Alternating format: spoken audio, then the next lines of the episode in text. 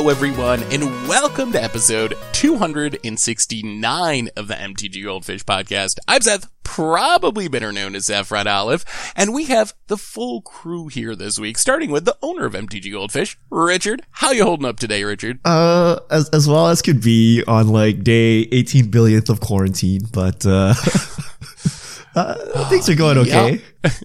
oh, that's good. And of course, content creator extraordinaire Krim. How you doing? How you holding up in uh, the coronavirus world? I I'm gonna be honest with you. Outside of like the the like fear of getting sick and all that or whatnot and passing it on, it's more of uh the same for me. I'm inside anyways all the time because you know my days are usually like ah make content. All right, finish, walk my dog, go stream. like so yeah i, I kind of noticed that too. Everyone is like adjusting to quarantine and i'm just like oh this is like another week. Like I, I, you know obviously there's a ton of stuff going on in the outside world which is Yeah. like crazy and scary and all that not minimizing any of that. But for me personally it's like oh i kind of am just doing the same thing that i always do for the most part so. Yeah i'm you need to prepared i guess for yeah that's the only thing. I guess that's the the difference this time. I have a fear that I might run out of toilet paper. uh we already talked about that's what our our bulk comments are for I, I just Yo, use I need to know, like, can you get any kind of poisoning from like magic cards? Are they safe? Are- I wonder if you could. They're probably not toxic. They I wonder must be, right? They're for should- kids. I'm I pretty sure kids just eat the cards or something, right? Like, I'm Uh, sure. they are pretty toxic. Have you seen Veil of Summer? I've got plenty of those I'm going to be using. We should start a magic card cooking show. I Like, I wonder what love that idea. If things got really, really bad, and it's like the zombie apocalypse, And what's the best starting way to a eat your YouTube magic cards? Uh, anyway, uh, our topics for today. It's a weird time in the magic world. There's not really tournaments, but we do have some kind of random news. Talk about what's going on in the world of magic as far as Ikoria releasing and spoilers starting, some teasers from Mark Rosewater, some digital changes with different events, uh, coming to Magic Arena in Magic Online, including Magic Fest, sort of moving online. So we're going to jump around, cover all that stuff, maybe talk a little bit about what we've been playing in Magic, answer your fish mail. But before we jump into it, a reminder that our show today is brought to you by Card Conduit. And if you've ever struggled trying to sell your Magic cards with just all the time and effort it takes to sort them and type them into buy lists and ship them all over the world, Card Conduit's got you covered. It's the easiest way to sell magic cards. And from the folks over at Cardhoarder, they will take and sort, grade, and sell your cards. And once the shipment is processed, you'll receive the proceeds minus their fee. And right now, you can even get a 10% discount by going to cardconduit.com slash goldfish. So thank you to Card Conduit for supporting the podcast today. And let's talk some magic. So what are we starting off with today? Let's, uh, let's talk about digital changes. I think that is probably the big topic. Like we mentioned, it's, it's a weird time in magic people can't really play magic uh, in paper most places like non-essential businesses are literally shut down and even if it's not shut down where you are you might not want to go out to a lgs and play an f&m so what is wizards doing richard uh, to help kind of give players a place to play magic during this time All right. First up, if you are an arena player, Brawl is free, and they brought back Theros ranked draft. So uh, that's in addition to I forgot what other set is currently, but there's two draft sets going on right now. Uh, so some stuff to tide you over on Magic Arena, and I believe they are releasing more stuff next week or or this week rather. So keep an eye out for that. And then Magic Fest. Uh, so we, we know Magic Fest and paper have been canceled. Uh, they're bringing Magic Fest online. Uh, so Channel Fireballs working with Wizards to bring Magic Fest online, and basically it's a uh, an online Magic Fest. But I, I'm I'm trying to read the details. It's not clear So- what the formats are or what exactly Okay. it is. It's standard. I think believe? I think so. It's standard, and basically, so uh, they're calling it Magic Fest. It's not exactly the same as a Magic Fest. Basically, how it works is every day they have four different qualifiers at different times to try to allow you to play wherever you are in the world at a convenient time. They're twenty five dollars to enter one of the qualifiers, you got to go 5-1. And if you go 5-1 in a qualifier, then you advance to a weekly championship. And the weekly championship actually has a pretty big prize pool, $25,000 of cash prizes along with uh, invites to players tour events once things get up and running again in the future or even a top 32 invitation to the season finals. So, uh, there's pretty big money on the line with these. I'm very curious your thoughts. Like, obviously, more ways to play Magic without leaving your house seems great right now. The thing that jumped out at me though was $25 for a qualifier. When you think about Arena, and just my experiences talking to people like on the arena subreddit, I would imagine most players, maybe 80, 90% of arena players probably have not paid $25 for arena period since they started playing it. Do you think there's a market for people to pay $25 to try to go 5-1 in a qualifier? Yes. I think it's there. Yeah. The, the majority yeah. of players will not, right? The majority of players are casual players.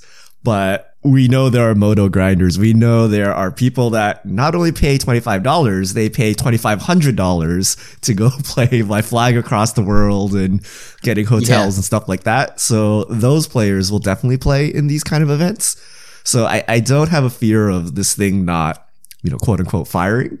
Uh, but you do raise an interesting point for like the casual person that logs in, plays their tribal deck, does dailies and quits. Like when they see this, what you know what what is what do they actually see? Do they see like a money grab by wizards? Do they see a high level tournament and an entry into pro play? Like it'll be interesting what the optics of this are because i think this is the first time we kind of have like a high value or high entry fee event for Magic Arena players. So all the free to play players are, are going to see this for the first time. Yeah, this is by far the, the highest EV event we've had outside of like Mythic Invitationals. But uh, go ahead, uh, Krim. Oh yeah, like I mean, it's just pretty much. I, I, I, my thing is more like I am wondering how, like, it moving forward. It could this be the norm, right? Like, could we get more of these? Even well, even once paper events are back, like, I, will we see more of these again? And if so, like example, like twenty five dollars is not that bad when I'm used to paying like eighty dollars to go to like play in a main event, right? Of course, I get a promo and a playmat, but you know what? Like uh, well, I, I guess that'd be pretty cool. They started like shipping people promos if you paid twenty five dollars, but I mean, because I do want that path to exile. But, whatever. anyways, anyways, before I go off on that tangent, uh, yeah, like, is this gonna be the last we see of something like this online? Because if this does really well, which I hope it does, um, like, I I'm not gonna lie to you, I would love to just do this I mean, don't get me wrong, going and traveling super far is a thing, but like, I don't know. What if I don't want to travel and I just want to play a, a Magic Fest from my home? And then what you do is you then turn the actual Magic Fest into like a full on convention. I mean, I think the name Magic Fest is a little deceptive. Like when I think of Magic Fest, I kind of think of the convention aspect where you can play side events, you can yeah. sit on a back table and play Commander all weekend. This is definitely like kind of the arena version of the GP part of the Magic Fest, essentially. It's not, it doesn't encompass all that other stuff, and it has essentially nothing for the casual players, which make up a huge part of Arena's player base. Although, as we said, like Brawl being free, there are other things that are kind of catering towards the casual crowd uh, during this time. It's going to be really interesting. I think my catch with the high price on Arena is always the fact that Arena doesn't have an economy. Like $25 is around what you would pay on Magic Online to uh, play a qualifier. But on Magic Online, you get money back in something that actually can be worth more than 25 real dollars. So in a time when, I mean, there's lots of layoffs and uh, unemployment is spiking and the economy is in a really weird shape.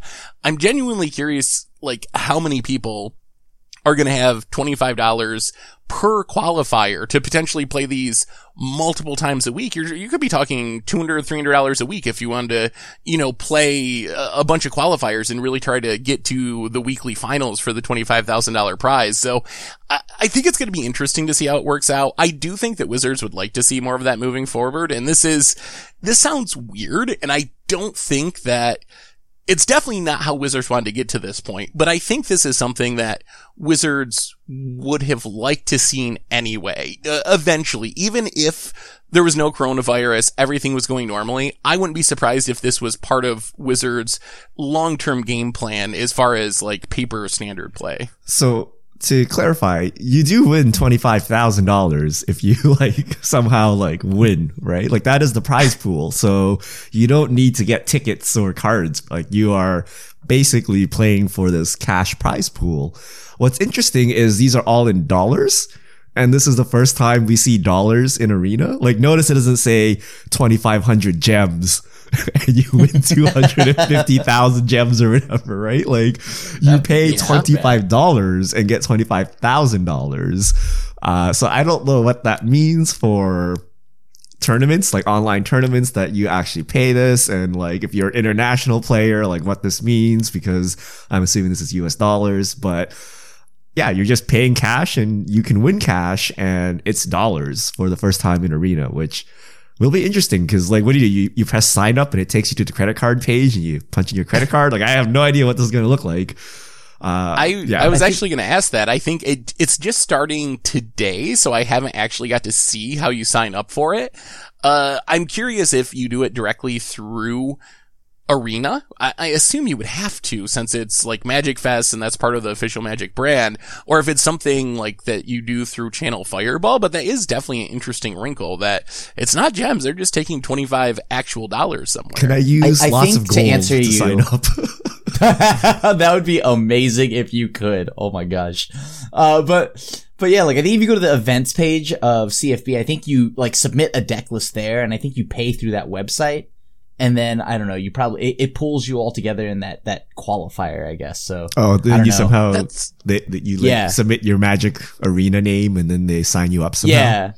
Cause you can see pairings on the thing, right? Cause it, it it shows your, uh, like right now, if you go there, it actually shows everybody that's signed up and you could see like their name plus, you know, their hashtag. Yeah. I don't know, whatever their number is. So, who is the first streamer to lose in a high stakes match post on social media and get this removed entirely? Because that is one issue I do see happening where you're playing for the top prize and then your arena crashes. What happens? because I- that Magic Online never recovered from that. Remember, we used to have large scale events on Magic Online until Kibler got hit, and uh, you know, And they had to And- re- rebuild the tournament, right? I honestly think the odds of that are higher than happening, uh, higher of happening on Arena in its current state than it was on Magic Online when it happened. Like, just my personal experience of playing games. Have any of you been hit by the concede bug? Where if you concede a game at the wrong time, Oh, it concedes the match. entire match and Yeah, there's nothing yeah. you can do about it. Yeah. That's like, could you imagine trying to concede game one of a $25,000 finals and it just be like, haha, you lost the match. Congratulations, opponent. Your head explodes, literally. I mean, yeah, like there's there's bugs. Uh, there are some fears that I would have. Mostly, yeah, like internet like lagging and dropping out is the big thing, and. I don't know, like all the misclicking from like where your client just like having like just like slowing down after a, a- an amount of time, right? I mean, I, I'm just gonna if I'm if I'm playing this event, I'm literally resetting every round. You restart I'm your resetting. computer after every game. Yeah. yep. Well, I'm buy, buy a new computer for every match. I mean, like, I would be so afraid of that though, right? Like, like, what if it like crashes and then like I, I time out at a random spot because of it? Who knows, right? But we'll see. So, uh, about these tournaments, what do you think of the setup of arena tournaments? Cause they're definitely different than paper tournaments. And at first I thought maybe it was just like they don't have the tournament structure to do traditional tournaments on arena, which is true. But the more that we see, like, I kind of wonder if the, like, you gotta go X and one or X and O or X and two, uh, like, maybe that's the long-term game plan for arena. Maybe that's not just like, oh, our client isn't to the place where it can hold traditional tournaments. Maybe that's actually the, the goal of the arena tournaments. What do you think of that style compared to the paper style where, you know, you have the Swiss standings and tiebreakers and all that stuff? I'm gonna be honest with you. I like it. It's pretty, it's pretty great. Uh, and on top of that, it's only what it's, you have to go five, five, one, right? So that's six rounds.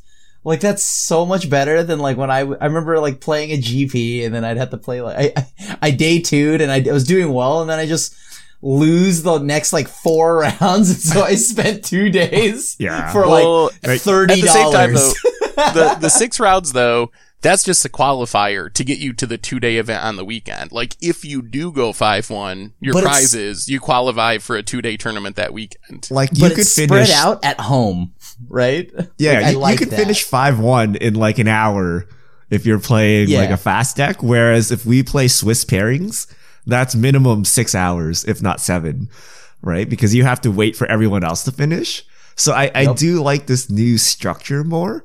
Uh, whether that cutoff is reasonable or not, I don't know. but I, I remember like the reason I did not ever play um, the Magic Online events because I didn't want to wake up at like 3 a.m. in the morning and then for the next 12 hours of my life, like trying to grind through, uh, or, you know, Magic Fests themselves, like Grand Prix, where, you know, every round takes an hour and 10 minutes or something. So it just takes forever to finish matches. But here you can just play five things. Uh, if you if you did well, then you wait for the next part of the tournament, which I assume will be Swiss. but uh, it lets you kind of blaze through the the earlier matches a lot faster. And you don't get yelled at for being on your phone, even though it's Comp REL. and on top of that, I can have I- lunch while playing and not worry about spilling it all over my cards. I mean, you do need a pretty a pretty high win percentage to spike a qualifier. Like five and one, you're looking at what, like eighty five ish percent win rate. I mean, I guess the good news is if you have unlimited resources, there's four qualifiers a day. and Wait, you if can just keep re-entering qualifiers? They're set at four different times each day. So I guess that would be 20 throughout the week. So in theory, like if you lose the first one, $100 I a assume you day. can just wait till the next one and do the next one. And sooner or later, if you spend enough money, you should go 5-1 just by law of it. Like you- all your opponents will mold a 4-1 time and you got there. So, so you can kind of brute force your way through, but 85% is a pretty, a pretty high win percentage. So if you're just like a, a casual player or semi-competitive player, would you recommend them playing that? I Like, mean- is is this for the spikiest of the spikes, uh, the the MPL players, the people that have a legit shot of like top eighting GPs, or do you think this is something for the random like I made it to platinum type player on Magic Arena, or are they just like flushing twenty five dollars down the toilet repeatedly as they get stomped by mythic top hundred players, MPL players? Uh, Even if you are good, you're flushing twenty five dollars down the toilet. Yeah. Even LSV is probably flushing twenty five dollars down the toilet, but it's not that okay. I'm- a Magic Online League. If you 5-0 a Magic Online League, this is a 5-1, right? So it's not easy to 5-0 a league, but it's not like impossible either, right? Like if you are a spiky player, uh, if you are, you know, not a spike, like if your deck is not 100% the way you want it, like if you're like, oh, I'm missing this mythic, I'll just sub it with this other rare, like that's, this is not the event for you, right? But if you are like a spike and you play at Grand Prix and things like that, a 5-1 is not that unreasonable. Like you could do it. Now you won't be able to do it every single time, but that's not like that far fetched, right? Like a four one in a league is not unreasonable. He's got to like get one more lucky game in. Like it's not that hard. I, I I, find the- this easier for the person that is like I like if you had to compare this between like you know this structure and like the normal like Magic Fest paper structure, I find this a little bit easier. I mean, what, what you're going, you have to go X two to make it into day two, right? So that's like eight nine rounds, I Yeah. believe. So like I feel like this is easier and at the comfort of your own home, and on top of that, like it's it's you have four shots if you really want to keep pushing, right? If not, you get it's like twenty five bucks. It's like I played a side event. I think uh I think the win percentage is somewhat higher than going like X two, like six and two or whatever in an eight round. Like that's like seventy five percent. This is like eighty four ish percent. So it's a little bit higher. I think the other thing is with the Moto comparison, one of the nice things about Moto leagues is if you go 3-2, you technically come out ahead. You get your money back plus you get a treasure chest, which is worth two or three dollars. So you're technically profiting at 3-2 when I I believe with this, you basically go 5-1 and get something, or you go 4-2 and you get nothing. Like there, uh, there, it's 20 all or nothing, Yeah. I'm pretty sure. Yeah, that's true. I mean, I'm pretty sure the EV of this thing is super negative, but like like I said, if you're a competitive player, Yeah, most EV like, is Like, negative. has someone actually calculated their actual Grand Prix spendings versus how much they earned and like what that is when you factor in hotels, flights, and all that? I'm pretty sure it's super negative. So it's really like you're a competitive player. You want to play with the best of the best. You want to test yourself. Here we go. Right? Rather than like, I have $25. What is the best use of it? It is definitely not playing in a Magic Fest, right? It's uh, something else. I guess You got- you've You saved save that money, then. for toilet paper. Well, yes, Get you one that. whole roll. you have saved money though, because now for those that would have traveled afar and for lodging and all that, they don't got to do that. It's just let's just say a hundred bucks. You only pay for the entry. Problem solved. Of the the GP event. so, so Krim, are you going to grind these? Are you going to try to qualify for for the weekly events? I'm gonna be honest with you. I, I can see me potentially doing one, maybe as like a, a stream kind of content thing, but like I can't see me doing all four of them every day. Like I, Uh, you know, is I it all because you would have to play standard four times a day? I, I, it's partially that, but like if this, think- if this were like Oh. Pioneer, I would, I would, I would do it easily. Yeah, Pioneer. Um, if it were modern, sure. E- like I don't know how you would do it, but if it were EDH, sure, why not? Right? Like, I wonder if they would consider that. Like, if this is something that's going to be ongoing for months, maybe. I wonder if there would be like a historic week or something. Like that could be I interesting, would love or that. even brawl. I sure, yeah. Like I just right now, I think like if if it weren't, let's just say it, like uh, it weren't uh, this format. If it were just even my favorite formats, um, if it were my favorite formats, I would. I, I guess I would play a little bit more. I'd play a little bit more. I'd try like two, but even then, I I wouldn't go like hard, right? I wouldn't go all four event uh, or for all four flights every day. Yeah, I mean that would that would be hundred dollars a day. That would really add up. Yeah, that, that's now quickly. more expensive. than- I mean, hopefully you're you're spiking one before that, before you have to play all twenty in a week or something. Like in theory, hopefully you do. The other important part of this announcement is uh there's coverage of these. Channel Fireball is actually going super hard with coverage. If I'm understanding it right, they're trying to go basically like 24-7 where there's four flights a day and they're going to be covering all of them so there's just going to be like this constant cfb stream of covering uh, these qualifiers and then the weekend events the coverage itself is not what you would expect from like a mythic championship or something because we don't have uh, spectator mode or any real infrastructure to support this on arena still Not arena yet. you should probably fix that uh, but it is interesting, I guess. Uh, we'll see. Do you think this will be a high viewer thing, or is this just going to be another stream essentially? I feel the finals uh could be high viewers, but if they're streaming like literally every single flight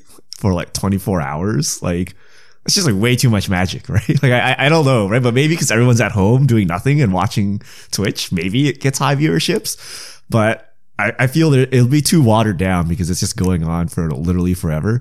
But I feel once we get to the finals, maybe people will start tuning in and watch it with more focus. And I believe that they just asked as many people as possible to stream, and they were just going to kind of like pick up random streams who are streaming the event, and that's like the Oh. coverage, quote unquote, with someone comment uh, doing commentary. So it's not like they can have feature matches or pick, oh, this is a cool deck versus a cool deck. It's like, oh, someone, uh, you know, is streaming the event. We'll pull up their stream and talk over it. Let, let's talk about competitive integrity for a second here. Would you guys be streaming this if you were playing seriously? Uh, at this point, if I were worried about stream sniping, I wouldn't be streaming. so I guess Uh, like when you're streaming for free, but if you are But- trying to get into this twenty-five thousand dollar prize pool, yeah, it, it sucks and it shouldn't happen, but I think I've gotten used to it. Would you? Is that a bad thing? Is that a bad thing that I've gotten used to? Maybe. Or, but like, I don't, I don't know. If I'm streaming this and, you know, uh, you, you're just hoping like that everybody it has competitive integrity. Like, I mean, that they Oh. are, I mean, that's I- all you can do really, right? There's Like, if- actually, there's actually a, I don't agree with the argument, but but there is actually an argument over the stream sniping thing that if there's $25,000 on the line and it's not against the rules to stream snipe, that it's actually the right thing to do to stream snipe. That that's actually That- the most moral that thing that you that can is do. the So spike tournament, right? Like there there are people coming from that perspective where it's not even they don't it's not even something that they consider to be wrong. They consider it the correct thing to do because the goal is to win twenty five thousand dollars. It's not against the rules. So if I can see your hand, that's the that's the right choice. I mean, don't get me wrong. I've definitely, I've had people come into my chat, talk to me while we're playing and like, Hey, why do you have that in your hand? I'm like, why are you in my chat? Right? Like, you know what I mean? Like, and I'm just like, okay. And, and like, I don't even know, like, you're like, cause they're so oblivious to it. It's like, do I even ban you? Like, you know what I mean? Like, I mean, I, think they're just Like- doing it for attention, right? But I, I feel like it's the same people that would rules lawyer, right? Like rules lawyering, technically legal, right? Uh, actually, it's like very legal. Like there's no technicality about it, right? But like as a competitor, you may find it scummy or not, but it is an angle to gain an edge, right? And I, I feel stream sniping's the same way, right? Scummy, but I mean, if you're going to open yourself up to be taken advantage of, and my goal is to win $25,000, like, I, you know, people are going to do it. And yeah, oh yeah. people have stream snipe for a lot less. so I, I don't know about this. And that's not even counting like the, the other kind of cheating where like, I'm playing and I'm like, uh, Krim, do you want to watch over my shoulder and tell me what Oh I'm about to gosh. punt? is the com- is the combat math correct here? Right? Like, there's all kinds or account sharing. Right? Like, hey, LSV, would you like to play on my account for top eight and we'll split the prize pool? Right? Like, there's all kinds of shady things that can go on. Um, but I mean, stream sniping is one of the easier things to fix. I don't know about the other things by adding a delay, but that would require like an actual spectator mode, which we don't have. Right. So, Well, you can set it on your stream, right? Your stream is on a delay. So everything I think the that general But if it's on a delay, consensus then of how are you Magic going to streamers is spectate it? is uh, yeah, it's also true. But I think the general consensus seems to be of Magic streamers that delays are super bad for your stream, and that's been They my are. experience as well. So they are.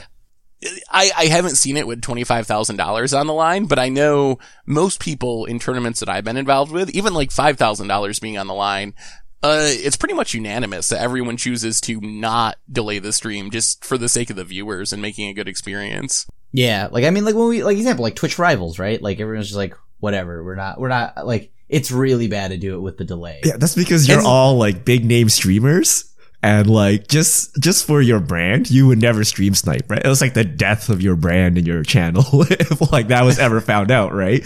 But when you're getting people that are not streamers playing these tournaments, right? It's like a different ballpark, right? Like they're not they're not trying to show people a good time and things like that. They're trying to win. So Yeah, the I- the bar is I kind of mean- different.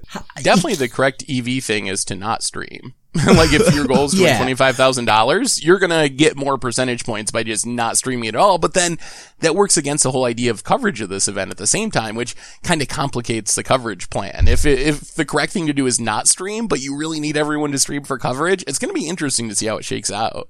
Yeah. On the brighter side, you don't have to worry about somebody keeping like I don't know an additional ley line of the void in their lap and like trying to like put that in their that hand. is true. That is true. like this is all digital, so I do like that, right? Oh, this, this just reminds me of like when Hearthstone first came out and they had digital tournaments and then on Reddit you would have these threads of like it's like some streamer and then they enhance the glasses and then like they filter the reflection and they're like look he's stream sniping on the other monitor you can see the reflection like enhance.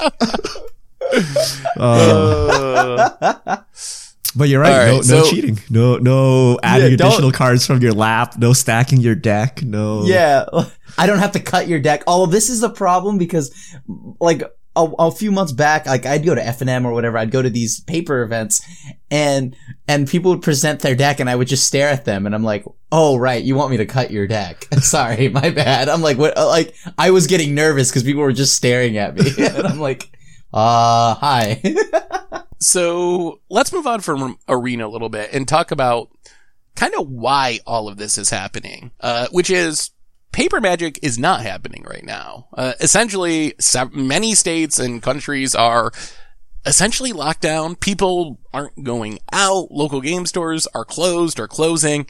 What do you think this means? We have a set release that is scheduled, well, spoilers are scheduled to start next week uh, on Thursday, I believe April 2nd, and then the set is supposed to pre-release April 17th, I believe, a couple weeks after that. Do you think there's any chance that that release schedule is going to change uh, for paper or for I mean I imagine they can't change it for digital. I imagine if anything they would want to have it up on digital today Yeah. while everyone's like stuck at home. But uh, what do you think about Paper Magic right now in the release of Ikoria? Paper Magic is just up in the air right now. Like it's so, I I don't know. Like you know what I mean? It's just one of those. I I can't even like. I don't think they should put it out. Right? Like I think they should delay it, but at the same time they shouldn't delay it.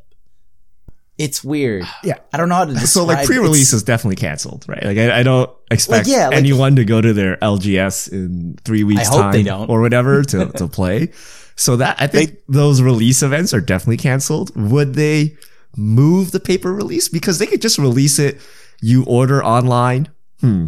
Wait a minute. So if you order online, it's not coming from your LGS, right? So it's like a double death knell to your LGS, right? But Right. like you could theoretically get the product in your hands, play it at home by yourself. Okay, I see all the flaws to my arguments. Yeah, like just I would play digitally, right? yeah. I, I so like if they push that back, like one like it's just gonna push everything back, right? Like I don't know how you would ever recover from that because it's not like there's a date where we could declare COVID nineteen completed, right? like it's, it's like an ongoing situation. So do you push back the set after that? Do you like triple release three standard sets in a row or something like six months down the oh. line? Like it's totally bomb of releases. it's totally unknown. So Yeah. I, that's why I think they're just going to stick with the schedule and then LGSs Like- get hit super hard as everyone just buys from Amazon now because that's the only thing open. Like, I don't know. honestly, digital is just I like digital's fine, right? So, uh, I think yeah, the pay. I think they're just gonna have to bite the bull on this and just accept that the paper sales are gonna completely tank for this, right? Like, I mean. I, am not gonna lie to you. I, I don't. I don't see a situation unless everything gets resolved before the pre-release. Which I mean that uh, seems exceedingly unlikely considering it's less than a month away at this point. Like, And so people I, are I- still going outside and partying Yeah. on beaches. Which is why it's going to last forever. Right? like, Unfortunately, yeah. I mean, but then we have, we also have like Challenger decks released before that. We have Core Set 2020, which is only a couple of months after that. I don't know what's going to happen with all that. Like, I don't know. Like, does this like hasten everything just going digital? Is there a chance that paper magic just like goes away for the most part and everything goes towards digital because of this? The, the other concern is we talked about this a little last week. I think we're going to see mass closures of local game stores. Like local game stores are not huge businesses with a ton of money in reserve that can afford to close down for a month, two months, three months, however long it ends up being, and then just get back into it. I, I don't even know what the paper magic system is going to look like because I don't know how many of those game stores are going to exist when this is over. I think paper magic will just, uh, I'm not like, this is gonna sound crazy to some, but I think paper magic will just become EDH and that's it. Like that's all that there will be. I, at some point, I, I think that's just the way it's gonna go. And then all the things like you have standard, modern, pioneer, all that goes onto digital. Then they have, they, they go all in on their digital clients for competitive play. And then the only people that buy paper will be the collectors, EDH players, stuff like that. uh, I feel maybe that's too extreme. I feel It, paper would get smaller, but I, I do feel like, so the stores that are struggling will probably just go away. But like at some point, they're going to rise from the ashes, like some of them. And there are going to be stores that you want to hang out in, right? Like stores where you can go grab food, play other games, uh, you know, like just like a general hangout place. Uh, like kind of like how we have arcades today, like in like Dave and Buster's and things like that versus 20 years ago where we had like, you know, every mall had an arcade. They'll consolidate into some kind of like experience place where you come and play, you know, with your friends or you come and just hang out. So I feel like paper magic will always exist, but I think Krim is right in the sense that you're not going to have like everyone will by default own a paper standard deck. Uh, I think a lot of people will just play that digitally. Uh, you may own a legacy deck, a modern deck, EDH decks, things like that. But I mean, if we say all these other formats go digital, why does EDH not go digital, right? Like, I don't know why there's this just random line here versus casual and competitive. like, if everything else is going digital, like, why could EDH not go digital? So, I feel like Because there's feel a like lot of EDH in collectors. spec- well, I don't think they're going to stop making paper magic. Yeah, yeah, cards. I don't think they'll stop if making they went it. Completely digital as far as tournament play, I think you can still go buy booster boxes and still like they make so much money off that. Like I, I think we forget like. I don't even know if Arena makes a profit, period, when you consider all the costs at this point. Like, I don't know if it's actually, actually making any money. And then you have Secret Lair where they make millions of dollars in a single day. So I can't imagine that they actually are going to stop printing cards and paper at this point or anytime in the near future. Yeah. But I do think tournament play, uh, could shift more heavily towards digital or maybe even be exclusively to digital. As far as EDH, I think part of the, the heart of the format is the interpersonal interaction. Like if, if you want to, It's a board game. I don't. It, it's a four player game normally. Uh, It's about the gathering and getting together with your friends and hanging out. And Magic is just kind of, uh, the facilitator of, you know, a night out with your friends type of thing. So I feel like it wouldn't work the same in digital, which is maybe why the line is drawn there. The other thing to consider here is I almost think this is what Wizards wants. You mentioned like certain really good game stores surviving this and thriving uh, after we get out of this. But we kind of already seen that if you look at like the premium program, which already kind of seemed designed to focus uh, most of Wizards support to the really good game stores, essentially, the premium game stores, while the other like small game stores that are, you know, gonna struggle most during this time aren't getting as much as support. So I almost feel like that's what Wizards wanted was to call the number of local game stores and get rid of a lot of problems. When you hear about problems at local game stores, it's not the, the Card Kingdoms and Channel Fireballs and Cool Stuff Incs and those type of places, but when you see the Reddit posts of bad things going on or whatever, or offensive stuff, it, it, sometimes that's a little like small hole in the wall game shops that people don't necessarily want to go into.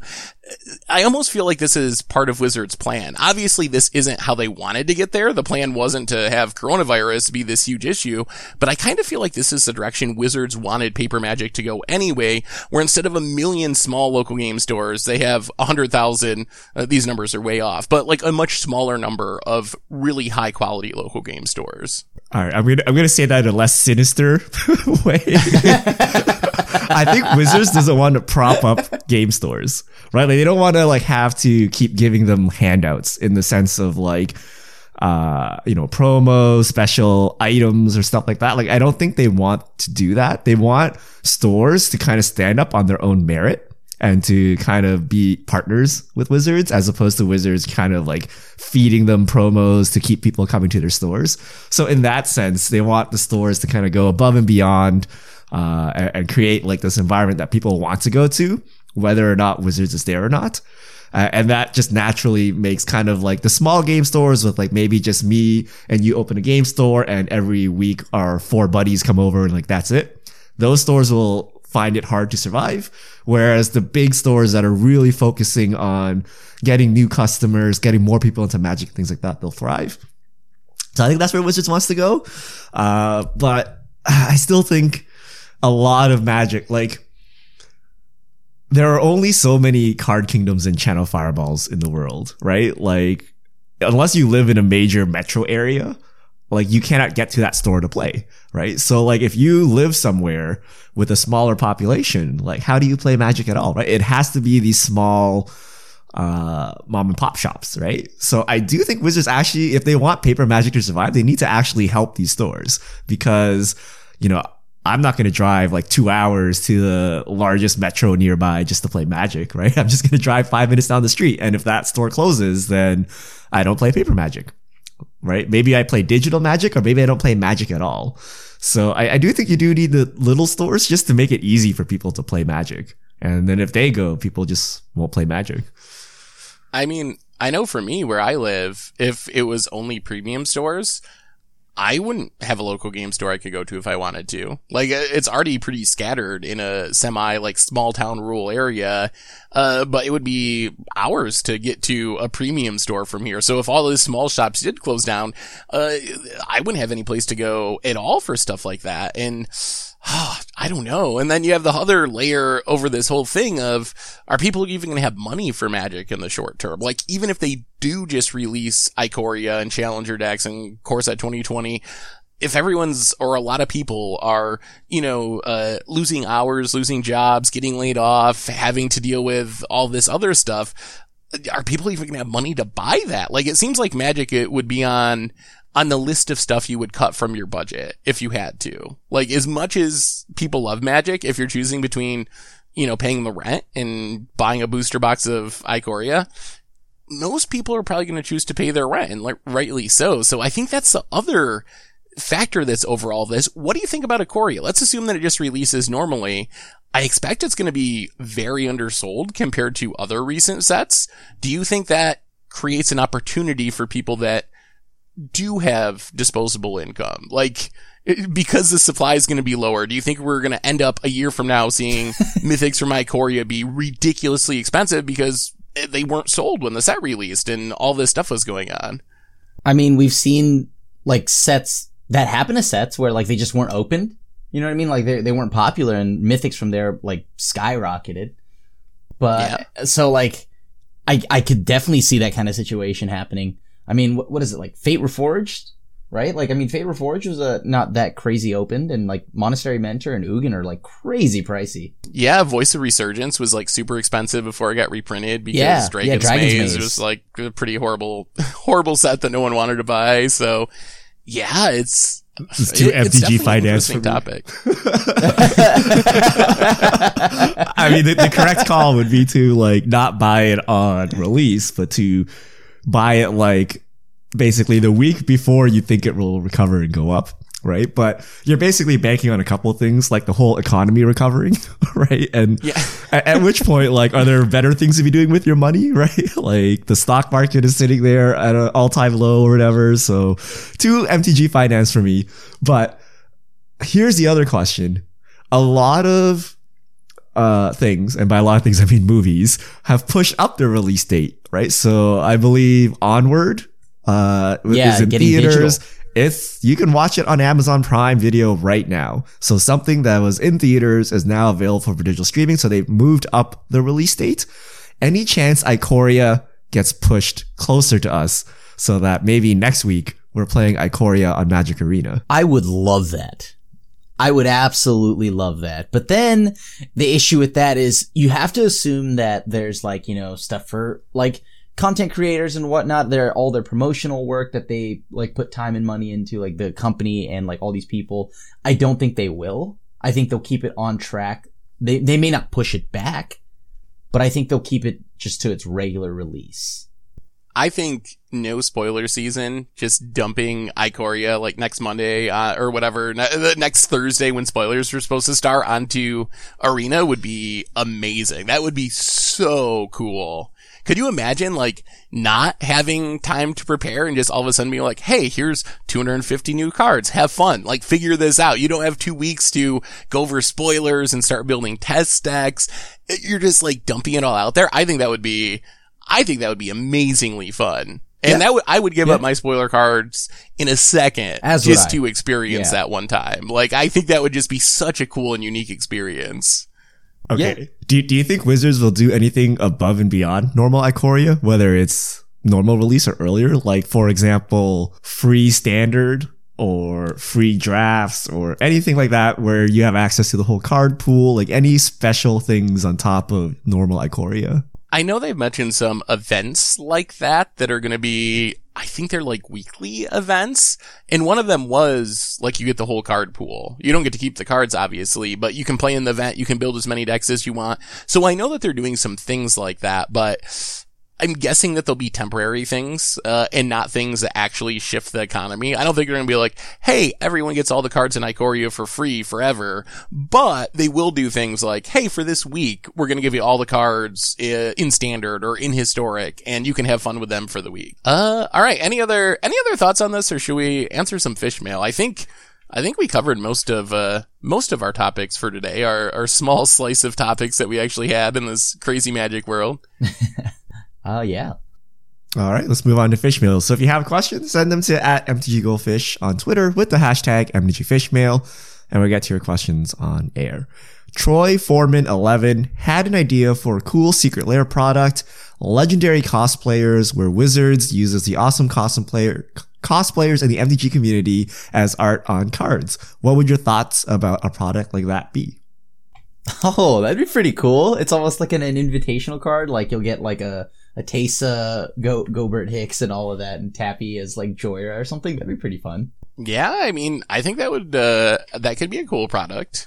Yeah, Yeah. I think the only thing is maybe I wonder I Wait. wonder how many casual players kind of just miss it. Like I wonder how enfranchised in Magic you have to be to even know like who the cosplayers are. So I wonder if it would sell enough, if enough people are familiar with like the cosplay community that aren't like regular Magic Fest attendees and whatnot. Like we're talking like art. Like are we talking like a live action kind of just like picture or something printed on the card, or are we talking like the Uh, I was will- assuming it would be art, like a, a Like- rendi- like an artist rendition of a cosplayer as a character, not just like a picture. I think a picture would be very weird. I would yeah, want yeah, that. yeah, yeah. I, I don't, I don't, uh, yeah. If, it, if it's an artist rendition, but like you know, like and, and whatnot, but like the person captures all the like features, facial features and whatnot, like an invitational card and whatnot. I, I, I don't know. I mean, I think it'd still be fine, like right? Because like I'm sure people don't know. Example, like they they have the Shadowmage Infiltrator with Jon Finkel on there, right?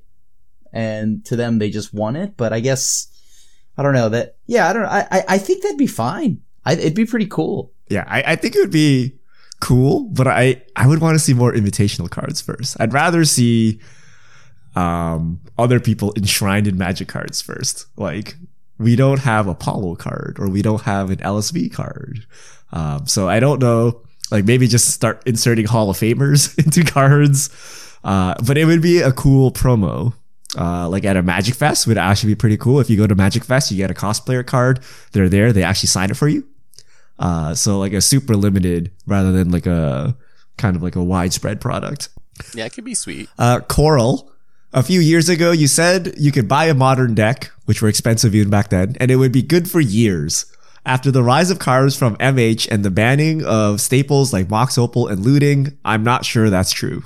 Well, I play fair cards, um, so I have not had anything banned or anything remotely to be worried about. Actually, I've had things unbanned, like Jace. So I don't know. I, I guess it comes down to your playstyle, right? Like what kind of decks you like playing. If you gravitate towards the more powerful things, there's a chance, right? Like I'm talking like really powerful things. Like Mox Opal should have been gone a long time ago. Like I, I, hmm. So there still are some decks that have been around forever, with Jund being like one of the big ones. That's a top tier deck still, and it's been around since the beginning. Tron is still there, Dredge, Humans, Burn. So there are some decks that are still there, but I do agree with the question that things have changed to some extent, because Wizards has made it explicitly clear that they are printing cards intentionally to shake up formats like Modern, when they Yeah. weren't doing that a few years ago. Like, the goal for Wizards is to print cards that shake up Modern in standard sets, obviously in like Modern Horizon sets. So I do think that it is much less like that than it was five years ago or something, just because Wizards has changed their philosophy on how they print cards. When before we would get maybe no impactful cards for modern in some sets, maybe one or two that were like, oh, maybe this shows up in the sideboard. And now we're getting Okos Every and set. Uros and Once Upon a Times, every single set. And I expect we'll get another Modern Horizons again, which completely shook up the format. Yeah, Yeah. I, I think a modern deck has a shelf life of like one to two years. Uh, the only thing that's safe in my mind are the lands. So like fetch lands and shock lands. Everything else is subject to power creep and mid range or ban. No, mid range is the most terrible thing. Remember, guys? I had Jund. I'm like, oh, let's upgrade it for Magic Fest Vegas. That's just a cool six hundred dollars, right? Because when you play mid range, you're playing a pile of the best cards, and the best Oh, cards change with power creep. Uh, I don't know, Richard. Even basic lands got power creeped with Modern Horizons. Like Snow now, now it's all snow covered. Like even Yeah. your basic lands aren't safe. so I, I think I mean, one to two years. Like I, I don't think like your deck could be good. It could get hit with a banning. It could be just replaced by a better version of your deck, or your deck is still around, but there are like key upgrades. Like say you owned Tron. Well, when Ulamog was printed, you got to go buy all the Ulamogs, right? Like you got to go buy all these cards, and it's another couple hundred dollars, and it just keeps kind of going. So the idea of just owning a deck and never changing it and playing it forever, I think, is uh, not not realistic unless like you don't care how deck how, how good your deck is. Like you could theoretically play like a Merfolk deck from like five years ago and still be the exact same, but it's not the optimal version of the deck, right? Interestingly, I feel like the same thing happened to Legacy. And Yeah. Legacy was even more like that than Modern was, where Legacy, new cards hardly ever broke into it to the point where we wouldn't even do like top 10 Legacy videos for set releases because the, the answer is just like, no, like Legacy's too good. These cards are too bad. None of them are going to work there. But if you look at Legacy right now, Snow decks are at the top of the meta. Underworld, uh, Breach was at the top of the meta before it got banned. So even Legacy is going through the same thing where you're spending $3,000, $4,000, $5,000 on a deck and it's definitely possible that it just gets, uh, you know, power crept out of the format in a year or two. The Yeah. only I safe mean, the- like- format like is Richard old school. like like Uh, Richard Pauper. said, lands. Pauper is like good. lands are good. Like lands are the the things that you can usually play and move around. Like I mean, even even like control decks got things along the way, right? Like force of negation, Teferi, all this other stuff. So like you did have to buy new cards anyways, but the land stayed the same. Un- un- uh, Unless, uh, like Seth said, there's snow covered lands. Yeah. Okay. Not the basic Imagine lands. you bought Raging Ravine when it was like a billion dollars, right? and then they printed? Field of Ruin, and you're like, no, no, Wizards, why? I guess that puts it down to shocks and fetches. shocks, Shocks- and fetches. shocks, fetches. That's all you need to own. That's all you need to Remember own. when people played Tech Edge? Like, oh boy. Oh boy, I did. was, right? All right. 11 vicious. White caster mage. One white, flash, one, two. If an opponent would draw a card this phase, you draw a card and your opponent skips that draw unless they pay two. Hmm. So So it blanks a draw. It's, it blanks, it, it's like the cat, except it blanks any draw, right? You- you can their blank their draw draw phase for if you wanted to, or make them pay two mana. I kind of feel like blinking the draw step is, is rough. I think that might be too much. But it, like, yeah, like see, it's weird. Like the early game, that card is like absolutely bonkers, right? Yeah, if, you, if you're on the play, turn two, you Yeah. just take their card and you get a card and get a one But, two like- on top of it. Turn thirteen, they're like, okay, yeah, I pay two mana. So what if they don't Sphinx is rev for the maximum amount? Oh, that okay. That would be pretty good. That'd be pretty good. Uh, yeah, I think that card would be pretty strong. I think that card would be pretty strong. it's it's also a two mana one two though. Hmm. It's not a two one. It's not as fast So of a clock as Snapcaster. That, yeah. Hmm. I think this might actually be think it would be balanced. too, I, I, think know. you got to exclude the draw step. If, The- if you exclude whole- the draw step, it's like too conditional. It, it needs to be like a three one or something. It needs to be stronger. Hmm. Huh. because But it doesn't- includes the draw step, that's why I think it's absolutely bonkers. And it's not legendary, right? okay, I gotta make sure because like, because like, like I can see them like, haha, we almost gave White a really good card, but we made it legendary too. By the way, I actually think this is actually a pretty close attempt. Although I, I just don't like white raw drawing cards. Like we already have enough colors that just straight up draw cards. It, it needs to be something Sure, that gives you card advantage like- without actually just drawing cards. no, no, no. It should be like you could they could pay two or you gain three life, right? Like, Because three life is a card. They get It's- paid to fizzle your three life game. that sounds like a good card. All right, only for contact. Everyone goes on about wanting to draw cards in Commander Clash. What are your favorite one-time card draw spells? What about repeatable effects? uh, I think I think my favorite one time draw spell is Decree of Pain. Oh, that's a good one. Ooh.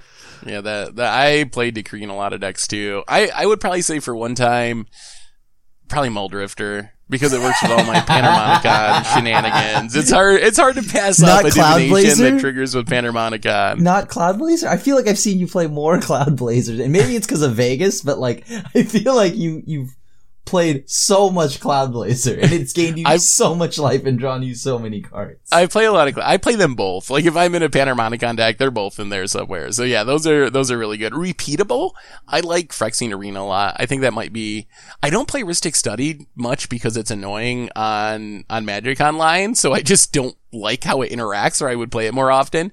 But Phyrexian Arena I really like is a repeatable card draw. Yeah, I, I I think Arena's a good one. It's cheap. Uh, you know, it's at the cost of only one life when you're at 40. I, I, I'm a fan of that. It's either that or, or like, uh, I don't know. I, I still do love, like, Sphinx's Rev, but that's not repeatable. So, but I, Blue Sun Read. Zenith is. Oh, Blue Sun. I guess Blue Sun is like sort of repeatable. Draw your whole deck so that you can draw back the blue sun. yeah. oh, what, what's the black one? Uh, the pay five life, draw five cards, Ooh. entwine, Uh, make a demon. Power, Promise of Power. Promise of or power. something like That's that? my Yeah, favorite. there. I always play that. that card is sweet. Uh, Snare Johnson six six four. I know Seth says there are too many full art lands, but Krim, how much would you pay for teen anime Jace Islands? Oh, wait, wh- what? An anime island? teen anime Jace Islands. Jace as an edgy teenager. on an on an island in anime form, dude. I that that is priceless. There is no money that could be paid for that. That is too good. Do, do you alter any And of your cards? Do, do you have like anime Jace drawn onto an island somewhere? If not, No, no, no. I like. Oh wait, hold on. We're talking about regular, like normal anime animation drawn on there, right? Because like I know that you go into the weird parts of the internet. So like I'm like I'm talking about regular, regular Jace just being a chill dude on an island, I mean, anime form. You can read, would- however, this that. question says teen anime Jace. It's Does so that have a vague. special meaning that I don't know of? I don't see. That's the thing. Like, is there a special meaning? And I don't know it either because the way I'm reading it is just a regular Jace, and that's what I want. A regular Jace drawn on an island. I, I think Uh, it means anime like style. weeb Jace on, on an island. Yeah, yeah, yeah, yeah. And the island is white bordered. The island is white bordered. If it were my ideal land, it would be white bordered. Like Oh. I know that we like we trolled like like Andrew uh, MTG Mudsta on on Commander Clash with it, like his disdain for white bordered cards, but I actually love white bordered cards. So He actually has a whiteboarded Snapcaster mage. I boy do I. And Teferi, hero of Dominaria. I can't believe he spent the time to take an eraser and deface a Snapcaster mage. yeah, yeah. You just go to Staples and you sit there and you just you just scrub. You buy a magic rub and you just scrub. All right. Last question. Heck boy, how come the MTG community doesn't talk about raising the sideboard card limit? Is it not an effective way to combat degeneracy while also making games more interactive? Or do be- games become worse because people draw their sideboard hate more? Yeah, I mean, it's definitely a complicated issue be- because of the reasons that you stated. Like, uh, 15, there was an argument for a while about raising it to 20 for a format like modern, and I don't feel like there was ever any consensus on it. Some people felt like it would be a good thing because it lets you have more answers to a wider range of decks in a format that has a ton of different playable decks. Other people, exactly like you said, were like, well, now I can play all the hate cards and it's just going to be hate card versus hate card all the time. I don't know. I've never really thought deeply about it. Either of you have opinions on it? No. I I, I- did I've- at the time. Now, When that- 100% no. We have so many hateful color cards. Can you imagine, like, if your opponent could just put four Veil of Summers in their sideboard? No- or, no. you know what I've been playing recently? Choke and Boil. Can you imagine if I could just fill out my sideboard with them just for your match? Like, oh, you tapped out on turn four? Sorry, game's over. right? Like, you do not. The cards are too hateful. Like, I don't think, I think we should, like, lower the number of sideboard spots. no, no, no, no, no, no. Fifteen is just fine. And I and do you play the boil because of all the Dryad of Elysium? Or I, I, so I, I played it originally for the Mystic Sanctuaries, but then it just randomly hits Dryad of Elysium too. so I'm like, oh, this is great. right? Like, yes, I'll just leave your 2 3 or 2 4 or whatever on the battlefield. I don't care about that. And then just boil them. yeah. End of turn, boil. Yeah. I was like, do you want to keep going? I can keep going. I I think at a point I did want it to get increased, maybe not to like 20, but like, like 18 cards. I think like three more cards wouldn't be that bad, right? And, and but then I thought about it, it's like, what would I do with those additional slots? And all I thought was hate out Tron more. so like, It, it, would Like, make like- mid-range decks the best decks, I believe. right? It like because Because legitimately, I, if I just put eight side like uh, like graveyard hate cards in my sideboard, I'm like, there's no no graveyard deck would ever survive this, right? Or if I put like eight anti-storm cards in my sideboard, like you you just cannot beat this in any way. The only way to beat this is to play like a fair mid-range deck and like duke it out. So I think it would actually limit our diversity rather than increase it if we have too many sideboard slots. combo decks board into mid range.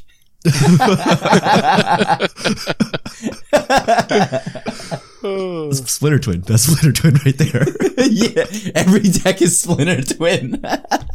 All right, that's all our fish mail this week. Thank you to everyone who sent them in. If you have questions, send them to at MTG Goldfish with the hashtag MTG Fishmail, and we'll get to your questions on air. And I believe that that brings us to the end of episode 269 of the MTG Goldfish podcast. So Richard Krim, thanks for hanging out. Thanks to everyone for listening. Thanks to Card Conduit for supporting the show. So we'll be back next week to talk about whatever goes down in the world of magic. So until then, stay safe everyone. And this is Drew signing out.